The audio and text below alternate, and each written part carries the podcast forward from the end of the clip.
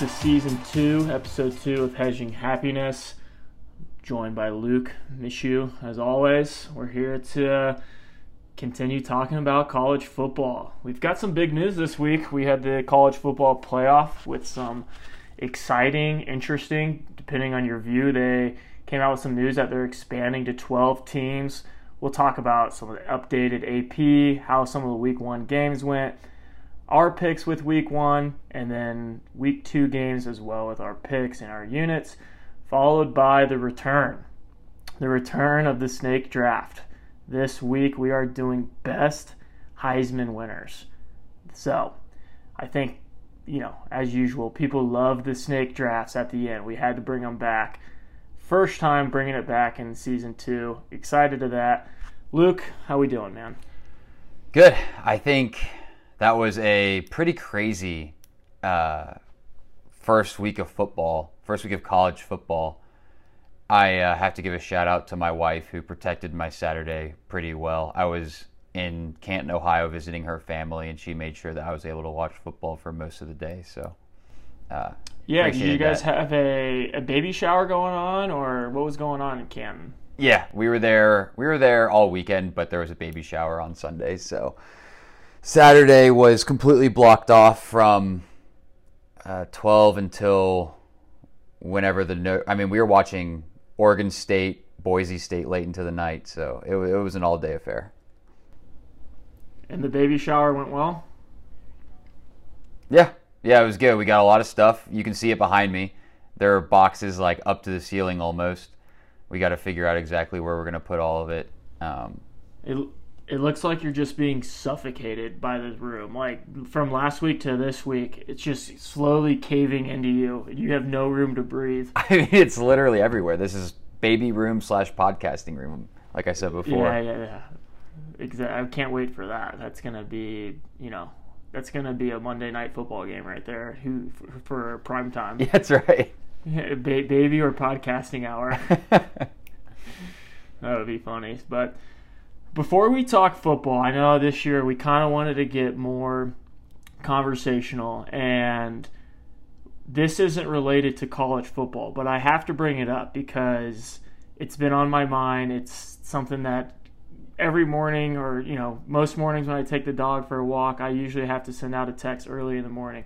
Luke is our commissioner for our college fantasy football league just took it over. For, so for and, our Notre Dame men's soccer pro fo- fantasy football league. Yes, yes, correct. And my goal so far has been just try to ruffle feathers and you know stir controversy, create chaos, and that's what every morning I try to send a text to kind of get the rest of the members involved, get them going, and try to make it as difficult as possible for Luke. I want to know how that's going for you. How what pressures are you feeling of being a newly appointed commissioner? So I love, respect all the owners in my league. I am I am honored to be their commissioner and I only hope that I wake up every morning whereas you look to take down the league. I wake up every morning looking to do right by the owners and the best for the league. All right. With that being said, what is your real answer? this league is the biggest pain in my ass ever. it's like it, it, just everyone's got everyone. It's the biggest bunch of complainers I've ever heard, and and everyone think like we do. I you know I implement all these polls and votes, and we say okay, we're gonna go with whatever the majority says and then someone's like, "Well, I don't like what they said. Let's do a revote." And then someone I say, "You know, you got to get X number of votes to do a revote." And then they somehow get the X number of votes, we revote. Someone else doesn't like it. People aren't people are like it's like pulling teeth trying to get people to pay. I have to implement all these garbo rules that nobody likes, but they have to be there because no one follows anything. It's uh it has been an adventure so far. I think the worst is behind us though. Once the season kicks off, it'll be I think it'll be a lot easier. The draft was flawless as expected, um, but yeah, it was. Uh, it's been a turbulent time. I mean, we we took over from, you know, I think everyone would agree, just inept, inadequate, uh, commissioners, people weren't paid, draft, people had difficulty getting into the draft. I mean, every anything's going to be a step up from there, so that's a low bar to beat. But I, th- I, I think we're we're we're striving for more than that in, in our co-commissionership. Yeah, you guys have done okay so far. Another question on the same topic: Who, which person has been the biggest thorn in your side? So it's easy to say Vince Cicarelli because he just he is just a contrarian. But once you once you understand and realize that, you actually realize he is beneficial to the league because the more chat that goes on, just the tighter everyone gets, and I see that as the goal of the league overall. So that, that with that in mind, Besler, you know, is always trying to ruffle feathers, but I, I've learned that about Besler since like sophomore, junior year in college. So it, it, that doesn't necessarily get to me. The biggest pain by far, there's two of them, and they're both contrarians, and they just don't like doing what other people say. It's it's like alpha male mentality to to the extreme. One is Grant Vandy Castile, and two is Andrew Caparo. Caparo's been uh, in training though for uh, his new job, so he's been a little less vocal. But getting Grant to pay up was like such a. I, I was about to make him forfeit games. He wasn't paying money. I didn't know what else to do. So I we got him to pay. Everyone's everyone's paid their amount, and uh, the, it should go smoothly from here on out. Luke gave me a call. I think it was Sunday morning, Sunday afternoon, and he's like, "Hey, man." He's like, first of all, he texts me. He's like, "You got a minute?" I was like, "Yeah, for sure." I was like, "What? What? What's going on here?" Like, calls me. He's like, "Hey, man, I got a problem." I was like, "All right, yeah, shoot, I'm here for you." He's like, "Grant, Grant won't pay." So then I was like, "Okay, well, take a deep breath, Nick. Like, thought something was actually wrong." Eh, Grant won't pay. I don't know what to do. Should I make him forfeit? It's only like at this point, it's only X amount of the entry fee or whatever it is. He still owes it. I don't know what I should do. I was like, why don't you text Max? They hang out a fair amount and let Max deal with it. And it sounds like Max kind of took care of it. We well, more or less did your dirty work. No, I actually didn't end up texting Max. I ended up texting Grant, and he like Venmoed me like all of it except for a cent, you know. And he, you know, but I knew Max told him to, that he could do the cent, so Grant knew that he had actually paid. But the, the biggest issue is that when like if these if people don't want to play ball, it's not as easy as just kicking them out of the league because the overarching goal of the league is to run a good league, but more so to make sure everyone like stays in the league because it is kind of like a way to keep in touch with people. So Grant like ha- always had that over me. He always had like I can't kick him out. You know, I the most I could do was make him forfeit, but ultimately I, I don't know what did it for him. I think I think he's actually uh, putting together a, a counter campaign for next year against me. Um, team, I can't th- wait for that. Yeah, this league is so contrarian. I, I don't expect to win, but I I do deserve to win. And when I say I, I mean we. Patrick Hodan is my co-commissioner, but he's been busy as well. So it's early doors to consider yourself uh, winning and having a successful league when we haven't even kicked off the regular season. But I mean, the worst thing so you can far, do. I, this is like firing a head coach in college football before he's had a chance to bring in his recruits and do all his things. Like I'm just, I'm just clean. I'm still cleaning up shop from the last set of commissioners that were here before me. You don't even know what it's going to be like in a year or two when I have my guys in and have my, my policies in place so far you've done a good job. I'll give you I'll give you your credit. So far it's been good. So congrats on that. Yeah. Congrats on the compliment. It's going on the resume. All right. I had to get that off. You know, I was thinking about it. I was like, you know what, this is it's fun for me. Let's throw this out here. Let's talk about it. Let's move on to college football now. We have the news that in 2026 the college football playoff will be expanded from four teams to 12. What are your thoughts? Give me give me your opinions on this. Yeah, so I actually I've actually like listened to a couple of people that a couple of podcasts that I enjoy hearing and I've heard two interesting takes. One is that this is very good for college football and should have been done earlier because the the bar for and this is from I think it's Joel Joel Klatt. The bar for success was always set for basically half the teams in the Power Five make the college football playoff or it's an unsuccessful season. And that was the measure of success. And really, I think it was 12 teams had made the college football playoff. 12 unique teams had made the college football playoff since since its inception in 2014.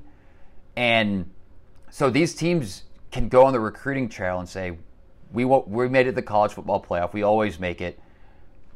And then there's a big drop off between the top four and then the rest saying like you know you, you, those the rest can't say we made the college football playoff. So there's a huge recruiting advantage in that. Whereas if you have 12 teams make it then 1 to 12 can say the same thing. And only one team in the end can say we won it all. So that was like one side. And i, I do agree with that you open it up more it makes qualifying less important the other issue or the issue that arises is now I think even more than ever, you're going to have the exact same teams in the semifinal because two loss Bama, two loss Ohio State, two loss Georgia are going to get in in as a eight or nine or ten or whatever it is, and then they're going to play. You know, I don't even a Penn State team and, and crush them. The only reason Georgia has two losses is because their schedule is so difficult, or Bama similarly. It's not because they don't have the best players, and so now you let those teams sneak in they're definitely going to make the semifinal, and I think the semifinal final becomes a lot more the same. I don't know what the if there's a solution. I think expanding it to 12 is a step in the right direction, though. What do you think? Yeah, I think I I when I first was thinking about it, I definitely leaned on the second opinion of, that you just gave out of right now there's not enough parity. So we just saw three play 11 right? Week one, and that game was 49 to three, Georgia beating Oregon. We're gonna have those games in the football playoff, and they're gonna be boring games to watch. We're gonna have the same four teams in the playoff at the end of the year, like you were saying. So part of me is like, why even do it? But then going to your first point of opening it up, I think it's potential the only way it's going to work is if it's a longer term solution, right? Because this in 2026 we're not going to know the team like we might have an idea of teams that could potentially make it. I don't know if they'll address that in the next 3 or 4 years, right? Well, they have they have uh six the top 6 conference winners and I I don't know which conferences those are. I assume the main ones and then some others and then the six like at large. But that could completely so, yeah. change in the next three years, right? Two years. Yeah. Well, if they keep it that way, then you know at the end of every regular season and conference championship weekend, you would know the teams that would make it. My point that I'm getting to is in the next three years, I don't see that changing. I still think the teams that are on top are going to stay on top. I think if there is going to be change, it's going to have to be in 10 years when people can consistently make the claim, hey, we've made the playoff now two straight years, come to our school. Yeah. Hey, we've made the playoff five straight years, come to our school. And the part that is upsetting is for, you know, for a lot of the regular season, not upsetting, the part that's controversial is for a lot of the regular season games, they'll mean a little bit more to a lot of teams that are good you know, good to great, but not even close to being elite. None of the regular season games matter for Bama, Georgia, these top four teams, like you were saying. If they slip up, like Alabama slipped up to Georgia, or excuse me, Texas A&M regular season last year, they go to the SEC championship. They have to win that game. If they don't win that game, we're we are talking. They probably don't get in.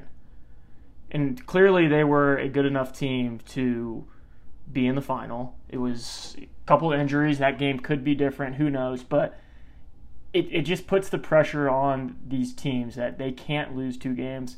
Like you said, that pressure's gone out the window.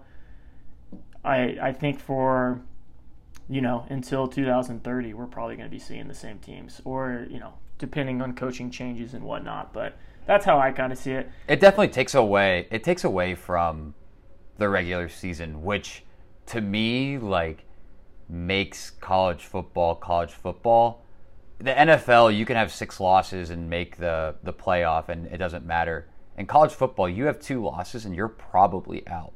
That's no longer the case, or that will no longer be the case. And I just wonder how much it takes away from people's interest in the regular season. Right now, you know, it it's every game's do or die. But when you can when you know you can have two losses, you know, do you do you sit do you sit players for a game? Do you show all of your do you show your playbook? I you know, I I'm sure you do, but it's there's uh, a lot of question marks with yeah. it. And the thing I'm curious too is how long then does the 12 team playoff go? When does it go to 16? When do you know? It's people generally aren't happy with anything, so they're always looking to change things up. We you know we had the BCS that didn't work, and we had the fo- football playoff, and then we needed more teams. When do we need more teams?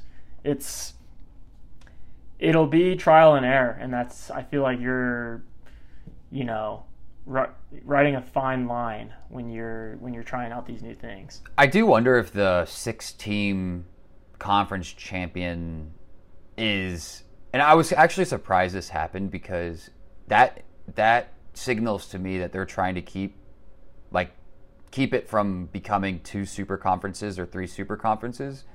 So like, you know, Oregon in the Pac-12 is now incentivized to stay in the Pac-12 because they can win it. And, and uh, there's obviously money at play, but from a, just a football standpoint, stay in the Pac-12, win it every year, make the playoff every year, versus joining the Big Ten or the SEC somehow and and you know being in a dogfight to make the top 12. So I, I thought that was interesting. I'm, and it was unanimous. That was like the thing. There was a unanimous vote to make it happen. Um, and I was surprised that like SEC and Big Ten signed off on that, we'll see. I that's a good point. I do think they would be trying to do everything they can to kind of keep that tradition of college football with the conferences. Um, Yeah. Good point though.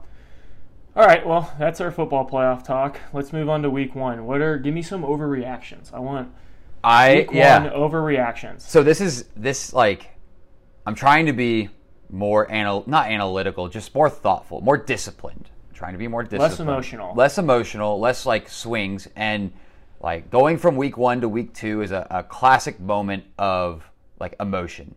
This team sucks, this team's awesome. Like if I were to give you an overreaction, it would be Florida is was completely underrated to start the season. They are going to make a run at the they're going to make a run at second in the SEC East, and there's a big drop between them and the next best team because Anthony like Richardson is the next because Anthony Richardson's the next you know better than sliced bread. He's awesome. He looked very good. He looked very good. He's awesome. That- that- he's your he's your when you make a guy in Madden or NCAA football, that's the guy that you make. Yeah. You make him really big, really strong, the fastest guy who can throw the ball 700 yards.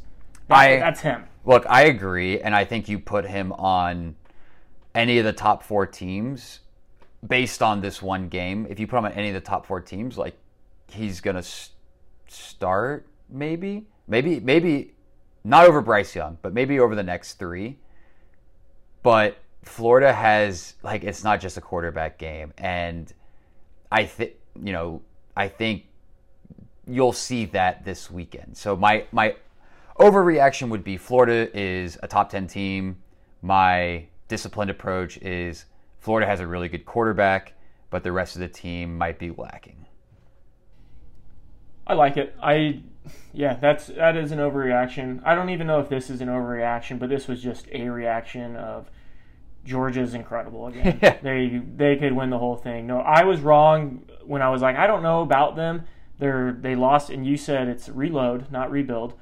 And yeah, they are incredible.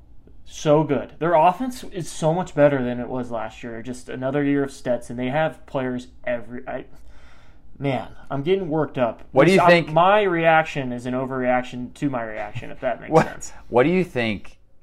So my cousin Taylor, who was on the show, bet after week one on Stetson Bennett to win the Heisman, and I was like, "That's actually a really interesting bet." He looked, he was doing things that are Heisman moments, right? The scramble, throw, escape. What do you think his odds were? I still feel like he's very disrespected, and I would put him at 2,500. Yeah, it's two. I think it was two thousand. Yeah. But it's not Which a bad seems bet. like a good. Yeah. No, it's not a bad bet because he's going to be on the best team. He's going to have the best players. He has. Sometimes he all he has to do is throw the ball two yards, and he has a chance of that guy taking it to the house. he had he went 25 for 31 for 368 yards and two TDs. That's those aren't bad numbers. They're not Heisman numbers because I mean, No, but they're also yet. playing. They're also Especially playing. when Bryce Oregon. Young went for like 505. Yeah, they played Whatever he what it, Utah. State. Yeah, Yeah, no, they're different competition, but yeah, I mean, it's not a bad, it's not a bad sprinkle. It's not a bad, you know, little gamble. It kind of that could be a Joe Burrow situation. Now he's obviously not Joe Burrow. Everybody, calm down a little bit. not comparing Stetson to to Joe Burr, but it, you know, a guy that's somewhat under the radar and crazy that he is, even though he just won a national championship. But I think it's the his ability. He's not your prototypical quarterback. He doesn't. Last year he was a game manager. It it just comes down to does he step it up this year? and he's likable. I think that's like a big un, an underrated thing. Like, people like Stetson Bennett because he what was he like? He wasn't a walk on, was he? But he, you know, was I think he was. he? Okay, yeah. he so, like got he like was there, left the team, went to JUCO, came back, and Yeah. kind of a sweet story. Yeah, exactly. So like that that goes that plays really well on ESPN right before right before Christmas. I could see it, especially if Georgia's undefeated and beats Bama in the SEC championship game. I could definitely see it. Yeah, I like it. I, I they're a good team. Do you have got a- any other overreactions? Yeah, the other one would be it would be about the Notre Dame Ohio State game. And it would be that Notre Dame sucks and Ohio State isn't going to be the same offense as last year. I would say this game played out exactly like we discussed. Like it was very similar to the Oregon Ohio State game last year that I went to. The only difference is Notre Dame did not have an offense that night.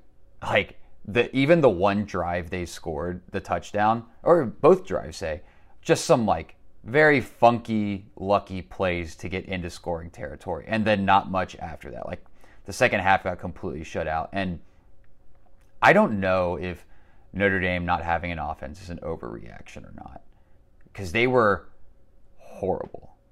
Like you knew when Ohio State eclipsed ten points, Notre Dame didn't have a shot.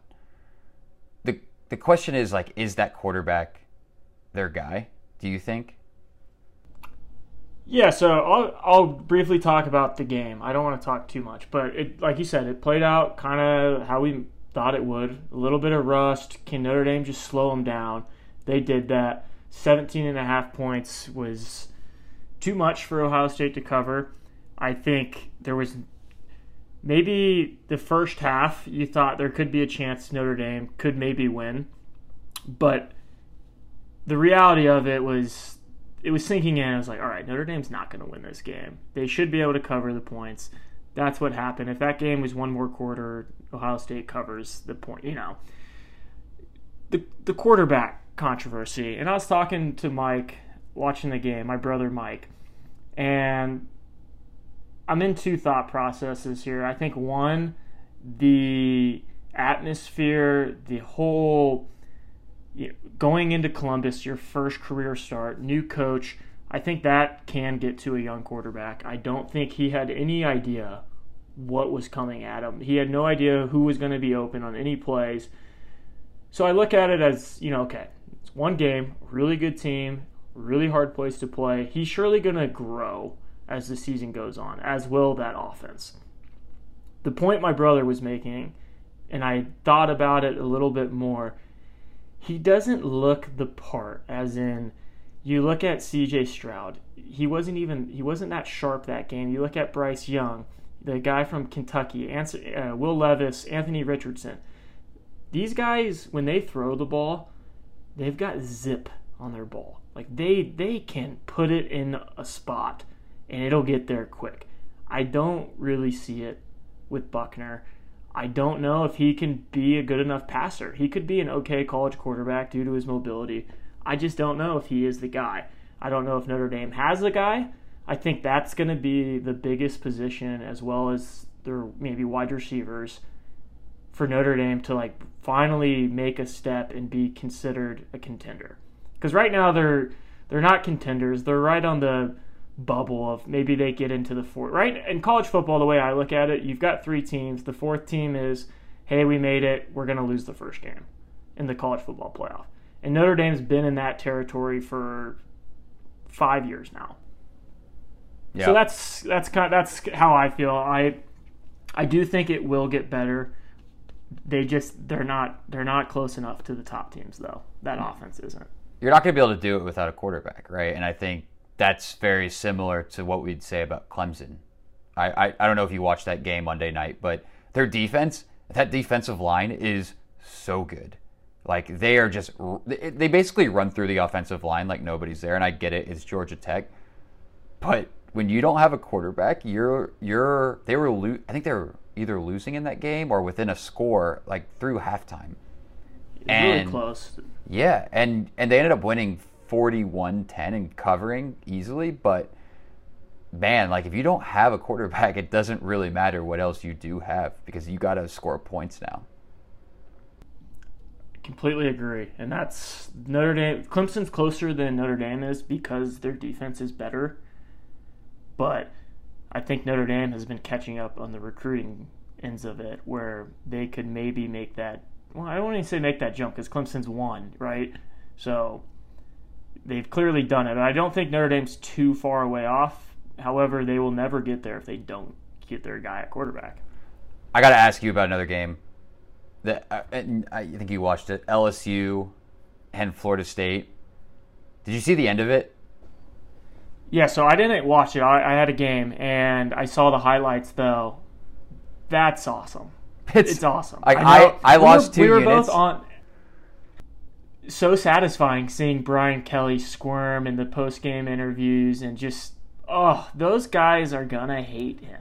Oh, and I, I've been on the the Tennessee chat boards, obviously, and apparently after the game, was I think Kayshon Boutte, their wide like what wide receiver, maybe like top three wide receiver in the country, like did nothing that game, and and he looked totally disinterested, like taking off plays, like he had a slant into the end zone, he the quarterback hit him in the leg, like he wasn't even looking for the ball, and after the game, I think he removed everything LSU related from his Twitter or Instagram, and then two other receivers did the same thing. And it just feels like there's a culture culture battle going on there. Brian Kelly comes in trying to They're they're not even close to being on the same page in terms of no. culturally fitting. No. And and maybe that's uh, maybe that's why they brought him in to fix whatever poor culture they have, but man, it looked. It didn't. It's not how you want to lose, especially. A, they had a block field goal, a block extra point, just some poor game management, and and then you have this, you know, internal strife with the players. It's just not a good look. And I mean, as Tennessee, we go to LSU this this year, and that game is now very winnable. For sure. And the thing is, LSU was never supposed to be that great of a team. Their win total was eight, so around there, seven and a half or 8 mm-hmm. So they weren't supposed to be good, great by any means. But this has a feeling of, you know, sometimes first year coaches come in and they it takes time to put their stamp on it. This feels like if things continue to go south for Kelly and LSU, there's no there's no like there's no there's no way to recover from it. Like it's, it's going to be over. They're paying him ninety million dollars or something, right? Isn't that the contract? It's like nine years, ten million dollars a year. It's you can't fire this guy. You'll be like so crippled. I look. I it's one game. It's an overreaction, but it it might take time for the for him to turn the ship around or just to get everybody on board. And and yeah and LSU won't take lightly to losses. Like if he has a couple bad seasons, like seven and five seasons, then they're I don't maybe they won't be af- afraid to fire him. But that's a, that's an overreaction. We'll see how he if he beats Bama or has a big win in there, all will be right in the world. Yeah, I agree. I like it though. I just I love love seeing some early struggles for him, especially just with all the things that happened in the off season. Him like, welcome to my family. just all of that was so cringeworthy, and I I didn't mind, even though we thought they were going to cover. I didn't Uh. mind seeing them lose, especially in that fashion. Yeah, yeah, that was right. uh, that was not a good was for good to my see. bets. Yeah. No, it's, yeah, but that's let's transition that into then week two. Do we want to talk about any games, or do we just want to get into our games? It's not that heavy of a slate. We've got a couple top twenty-five matchups. Kentucky takes on Florida back in the swamp. We have what? There's a I'm blanking on. There's another top twenty-five Ba- matchup. well, Bama goes to Texas. That's Bama a big goes one. to Texas and Tennessee. They play Pittsburgh. yep, Tennessee at Pittsburgh. So it's I wouldn't say it's the best slate, but it's it certainly could be worse early on. Oh yeah, I mean, this is a I mean, for me, this is a huge week, and I and I'll I'll jump into one of the big games and my game and a game that I picked. It's the Kentucky Florida uh, game. It's number twenty Kentucky at number twelve Florida. People people are call like my Tennessee group calls me crazy for betting against Anthony Richardson in Florida, but Tennessee is very. We're like uh we have like battered Vol syndrome. Like we just are terrified of Florida no matter what. And that what we saw on Saturday night was was incredible from Anthony Richardson, and we can easily see it happening to us. But I do think this Florida team has holes in it that aren't at quarterback. I don't know how good their defense is. And I think actually Kentucky's a pretty well rounded team with a, a solid quarterback.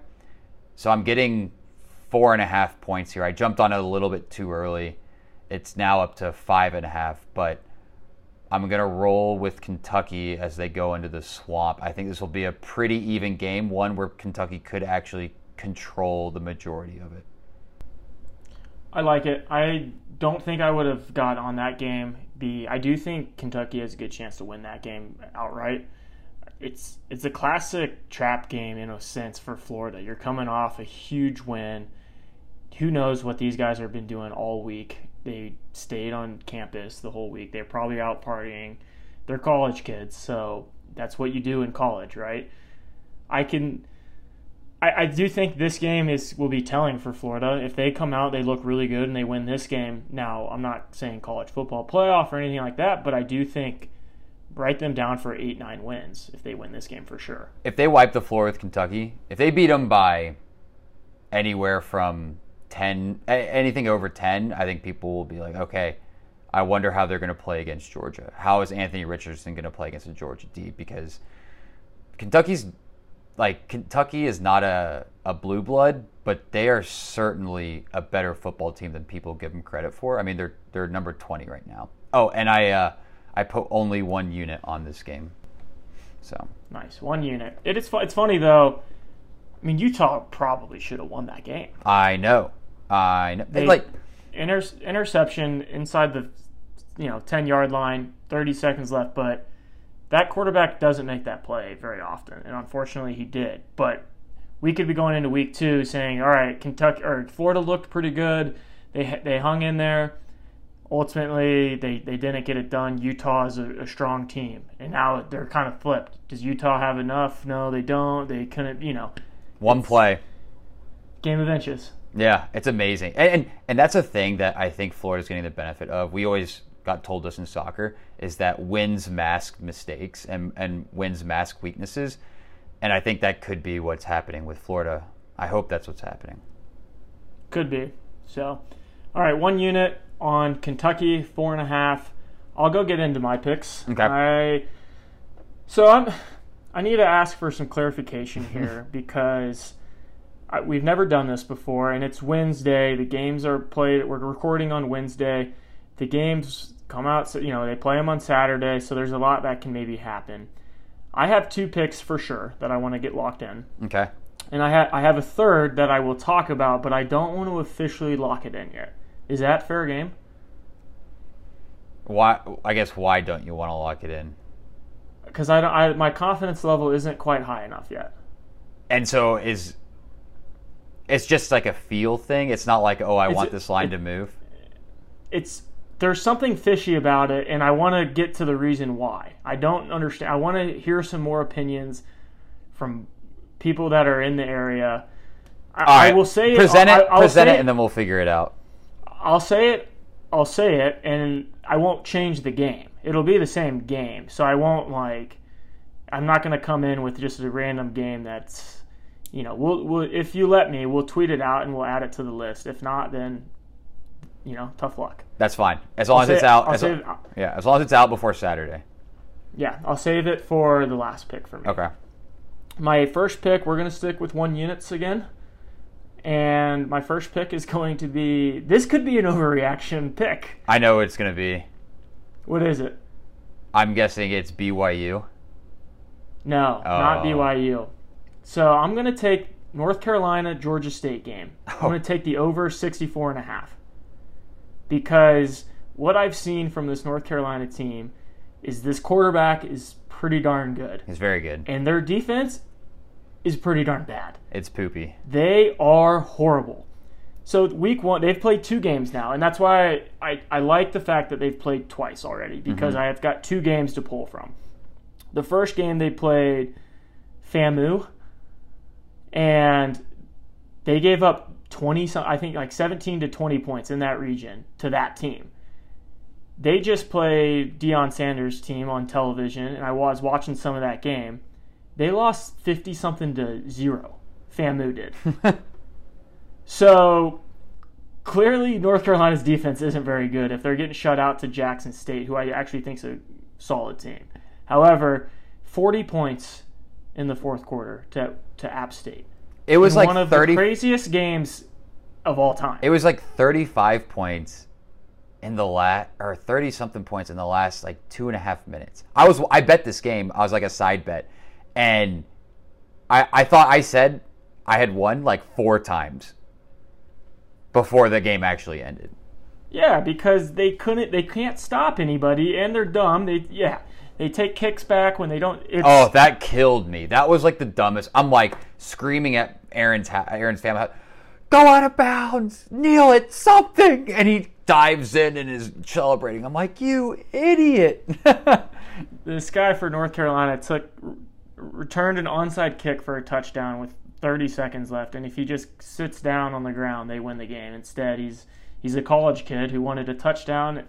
Crazy, th- like App State came back, scored, and it made it a lot more interesting. But that's my pick. One unit. I I just I feel like I don't really like going on the over under because you get stressed early if it's not going your way, and it's I don't know, but I just think this if Georgia State scores a couple, UNC is kind of electric on offense, so I like it. I like a forty to twenty something game. something over 25.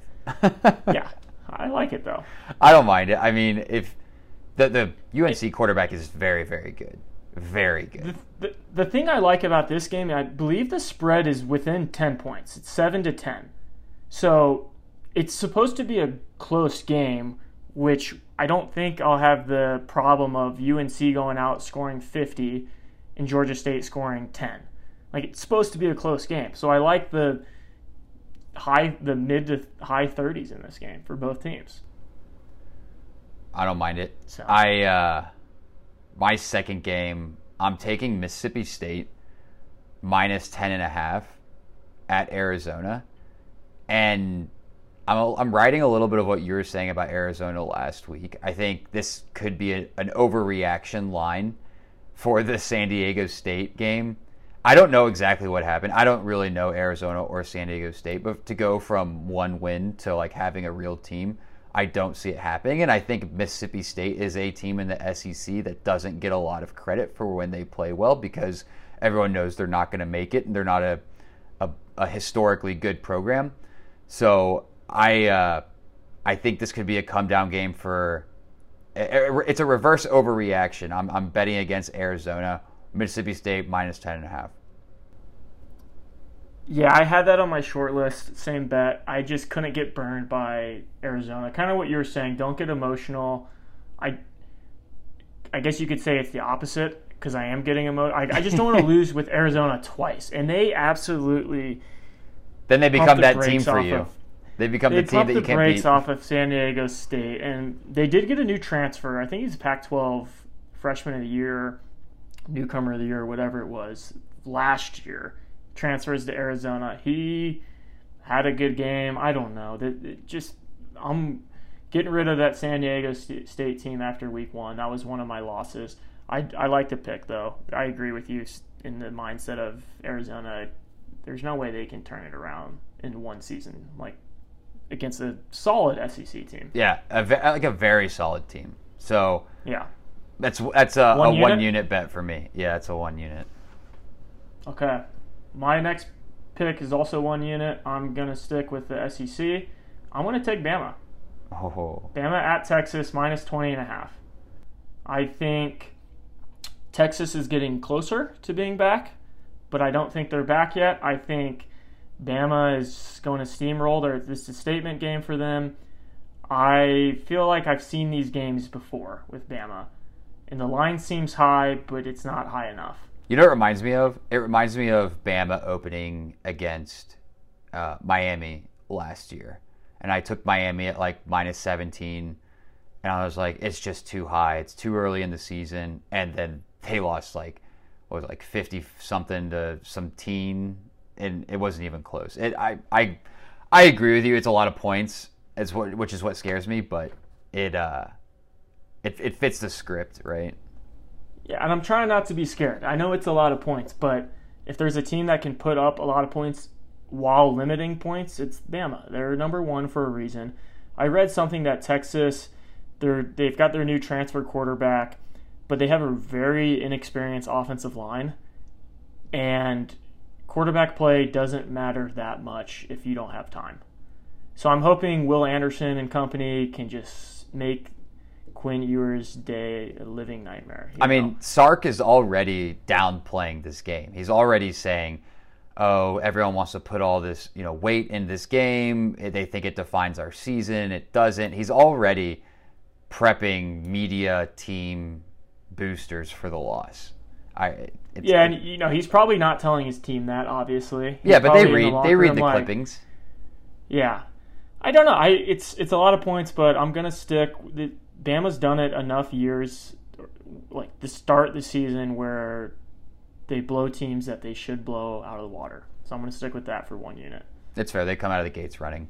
Um, my last game is the South Carolina at Arkansas, and Arkansas is minus. I got them at minus seven and a half. I two. This is a two unit bet for me, and the reason is I watched Arkansas play Cincinnati, and they have like they have some guys on that offense. I think honestly, one of the scarier parts for me is KJ Jefferson. I think he's very hot and cold. But what I saw, I liked, and I don't know how bad that Cincinnati team was or will be, but I did like what I saw from Arkansas. And I just think South Carolina is a complete joke. I think their head coach, Shane Beamer, is a huge clown, just celebrating for everything, just totally blown out of proportion. They they kind of struggled out of the gates against Georgia State uh, until later in the game. South Carolina just not where they they're not they're in the bottom tier of the SEC. And I think Arkansas is a team that's rising. I I do think a little bit I'm trying to make Arkansas my team this year for for betting purposes, just underrated all the way through. So I'm I'm gonna keep riding them minus at minus seven and a half. I like that pick because it was one that I had kind of circled as well. Just yes, I like the other games better, but that is one I think you'll be looking good after that game. I like it. Arkansas showed I get my showed uh, enough. my two. I did my two unit bet on Sunday afterwards. It was a huge swing bet, and it and it went the wrong way on me with LSU. But this time it's the 11 a.m. Central Time kickoff, so I'll like know where I'm standing for the weekend, like right from the get go. Trying something different. Trying something different.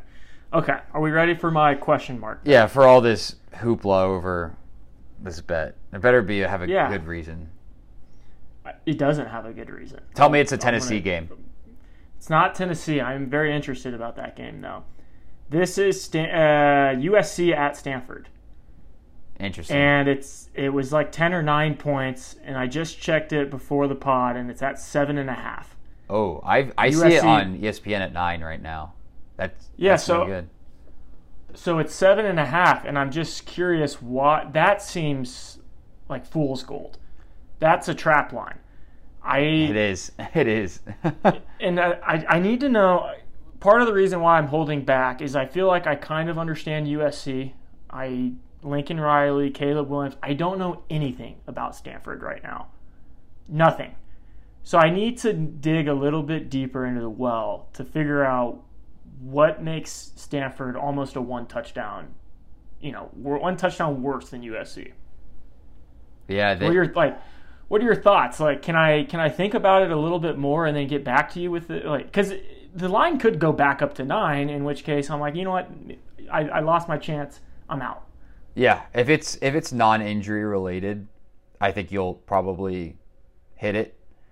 I I'm I stay away from USC this year. I think it's a very popular pick with Lincoln Riley being there, but to, to their credit, they covered and crushed covered uh, in their first game. So yeah, if it's really seven and a half, that that's a very interesting line that I'll be paying attention to. It just seems like fool's gold, and I wasn't. That's one I'm scared of. And if I do if I do do it, it'll be one unit, maybe like 0.1 unit. Who knows? Because I'm so scared. when uh, so you're gonna you're gonna tweet it out uh, before Saturday? Is that fair? Yeah, it'll be out on the Hedging Happiness Twitter. So go get make sure hedge happiness, hedge underscore happiness Twitter. We're trying to be a little more active. Luke has done a good job. I've pitched in. We're both running the account. We've got I maybe I think we have like four followers right now, which is really good.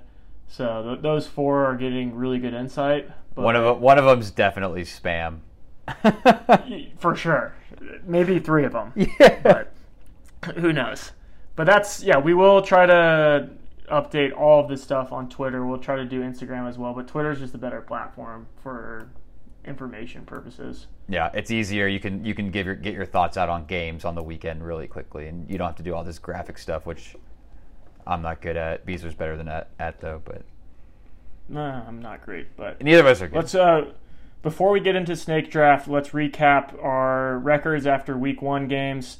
We both went 1 and 2, 33%, not great. I sit at minus 1 unit. We're going to keep it really easy, just black and white. Just if you win a game, it's plus 1. If you lose a game, it's minus 1. Right now I'm at minus 1 and Luke is at minus 2 units. It's really funny. We said we said at the first episode that we were hoping it wouldn't be who's less negative, but we're already there. A lot of football left. A lot of football left, guys. Trust the model. Trust the model. All the all these data points from week one, I think it's lining up for a good week two. Yeah, trust the model. So, all right, so that's our week two picks. Let's get into snake draft. I think we're uh, best Heisman winners. I think there's a clear number one pick here. I agree. So we need we need to do like a random what random number generator between one and two. Yeah, I'll trust you.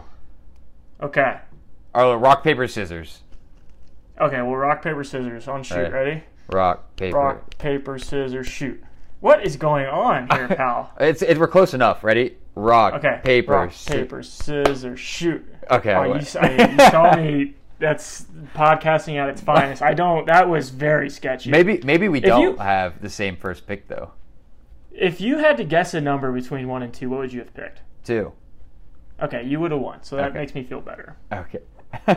okay. So first overall pick, I am taking the 2007 Heisman winner, in Tim Tebow. You're not taking. You wouldn't take him. That's big time. No, I. Oh. He's not my one-one. Oh, he's the best player to ever play college football. No question about it. Okay. I don't hate the pick. I do think he's I know who I would like take of number the best. two. the one of the best college players ever. Um, I my so I'm gonna poke holes. If can, permission to poke holes. Sure. Statistically, his season was great. I don't think it was like some of the best numbers we've ever seen. I think it was the aura that comes with Tim, Tim Tebow, the leader, the locker room, the post game speeches.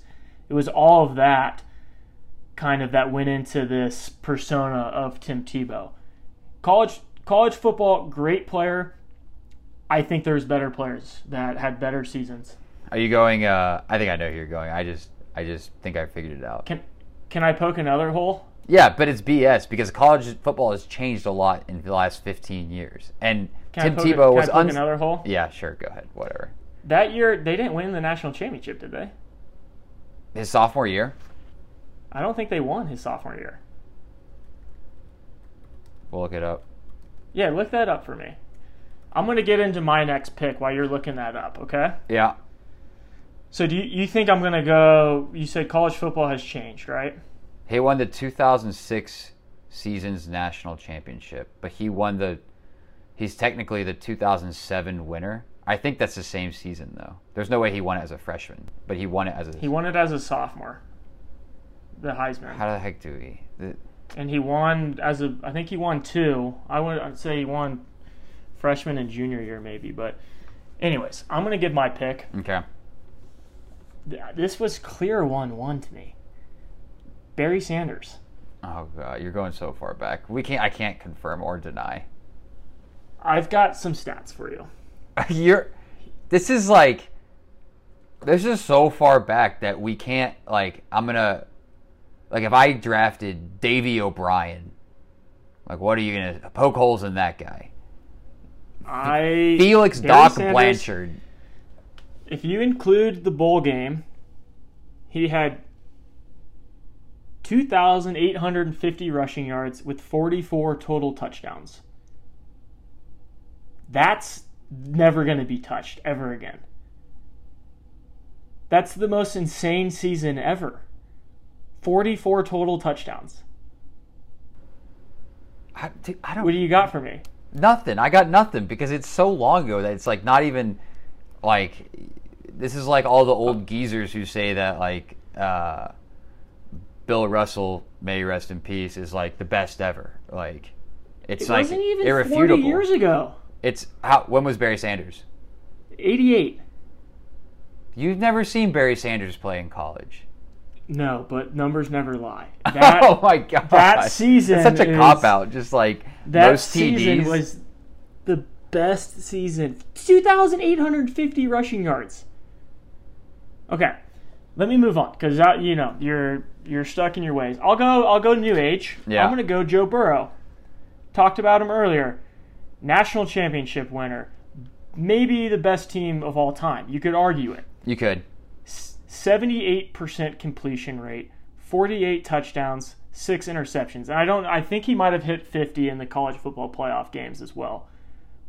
What he did that season with that team, one of the best seasons we will, probably will ever see.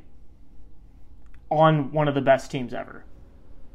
I agree. How do you? I always wonder this. How do you say that LSU team is like the best team? ever? That's that's like thrown around a lot.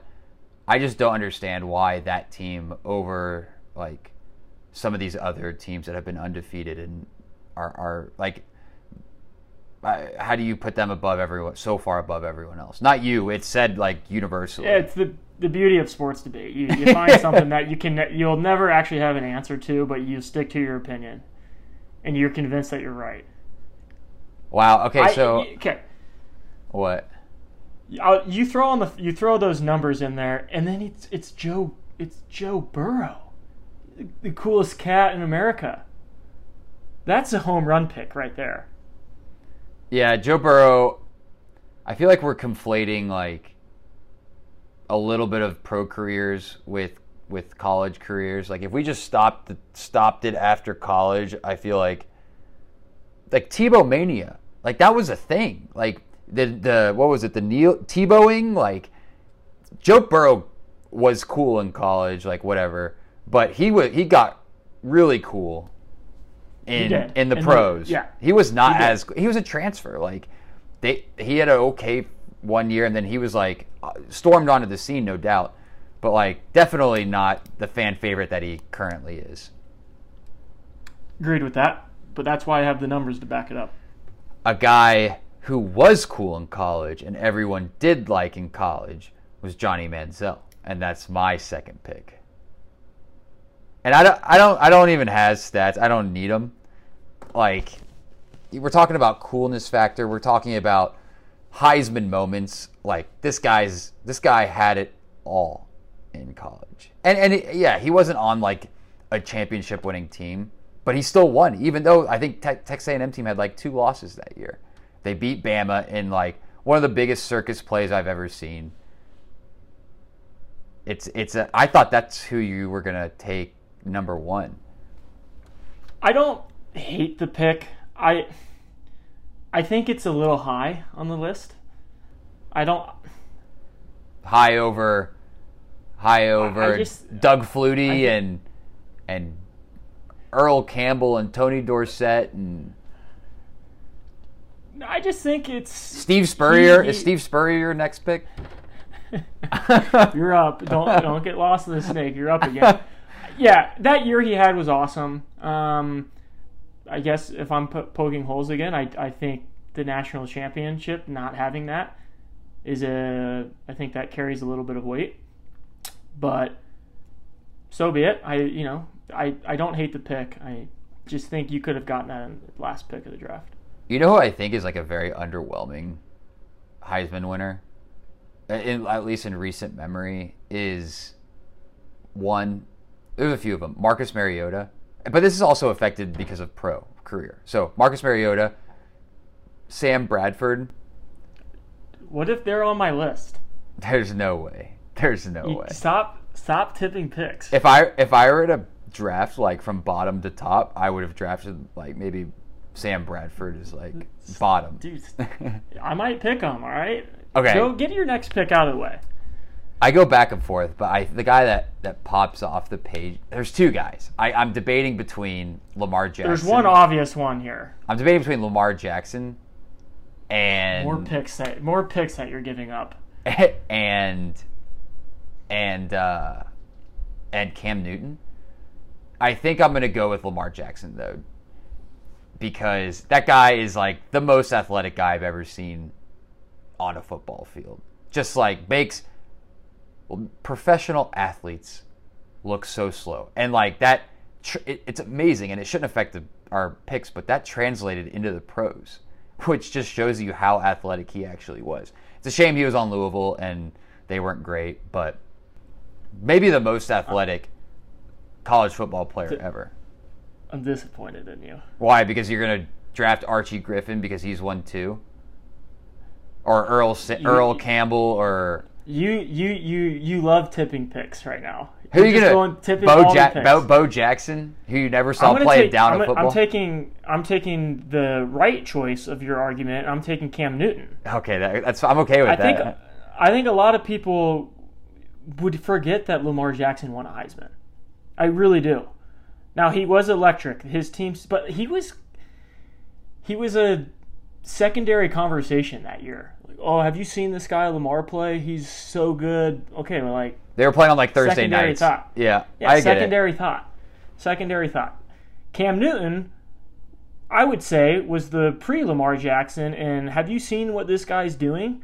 This guy is superhuman, super Cam. There was a there's a bet that I went to a bar with with my uncle back in like 2000. What, when did they won in 2010? 2010. So, yeah, so we went to a bar to watch the Bama Auburn game, and he had Bama like minus seven, and Bama's up like 24 nothing or something like that. And he's counting his money.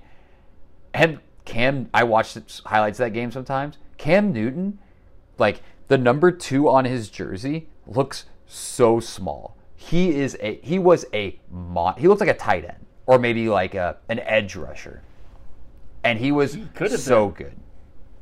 Yeah, he was incredible. National champion, 28 passing touchdowns, 20 rushing touchdowns, six interceptions. He led the SEC in rushing yards, and I believe he was 15th in the country. rushing yards. You couldn't you couldn't game plan against this guy. I I can't believe you went with Lamar, but I'll take it. Okay, so It's funny. I think like looking back at the list, like stop me when you hear someone that you think will like last the test of time as like a Heisman winner. Can I can I get my can we finish the draft first? I thought you did. You did Cam. Newton. How many are we doing? Four. Okay, four. Okay. Yeah. Four. yeah. Four, come on. Shit, Four- I need. I shouldn't have said Cam Newton. I would, yeah, I was gonna pick him anyways. But Gosh dang it! So look. since since you're having so much fun giving all these picks away, Hmm. and before you even pick them, Archie Griffin was on my list. Of course he because was. he won. It's like a two for one pick because he's the only guy to win two Heisman's. I I'm gonna go with Ricky Williams instead. Another It's a good one. 1998. The Texas Orange just popped his. You know, he had the hair coming out of the helmet, I believe, that year. He was a fun to watch. 30 touchdowns, 2,400 rushing yards, including the bowl games. Pretty incredible season as well. That's a good. That that's probably who I would have gone with, but because I can't now, I'm gonna go with Derrick Henry. I just think like Alabama has produced so many running backs and dominant running backs, and I thought he jumped off the screen more than anyone. What? Not like Lamar Jackson, not like Johnny Manziel, but for a running back, as like as much as I'd ever seen since. I mean, do, I guess is Reggie Bush like? Are we putting him on our list or no? I would put him on the list. Okay, You I'll take Reggie Bush. I'll take Reggie Bush. Yeah, take Reggie Bush. I will put an asterisk and say, I have to you give know, that one before- back. Yeah. yeah, if you win, I'll you'll have to give it back. yeah. But yeah, I, Reg, Reggie, Reggie, Reggie, Bush, Bush was one. awesome. Yeah, he was I The- love that pick. like very similar to Lamar Jackson. Just like jump, like when you saw him play, it was so fun because he'd make people look look dumb. Athletic people look dumb. So I have what I have: Tebow, Johnny Manziel, Lamar Jackson, Reggie Bush. It's definitely I have recency bias. You have Barry Sanders, Joe Burrow, Cam Newton, Ricky Williams. we'll see. We'll see what the the the three followers plus the the spam bot says. So for the, we'll put it to the few followers on Twitter as well as Instagram, but it'll be a blind. No one will know who picked what. Obviously, if you listened, you will know who picked what. But in terms of a graphic, we won't have the names with the picks to keep it as unbiased as possible. I like it. Okay, cool. I like it. I wow. I just some of your picks. I you were a little unprepared. I, I will say that. You Tim Tebow is always going to be my number one, and then I thought if I could get, I thought Lamar Jackson would be like up there for you. Barry Sanders. Once you took an old fogey, like as great as he may have been, we have no context for that. Once you took him, then I basically got everybody I wanted. That's fine because everyone you wanted was not on my list. All right, see what Mike Let's wrap it. Let's wrap it up with that. I think you know we'll reconvene next week. Pod should be dropping next couple days, but that's week two for you. Good luck to us. Good luck to anybody who decides to follow us, and we'll see you guys next week.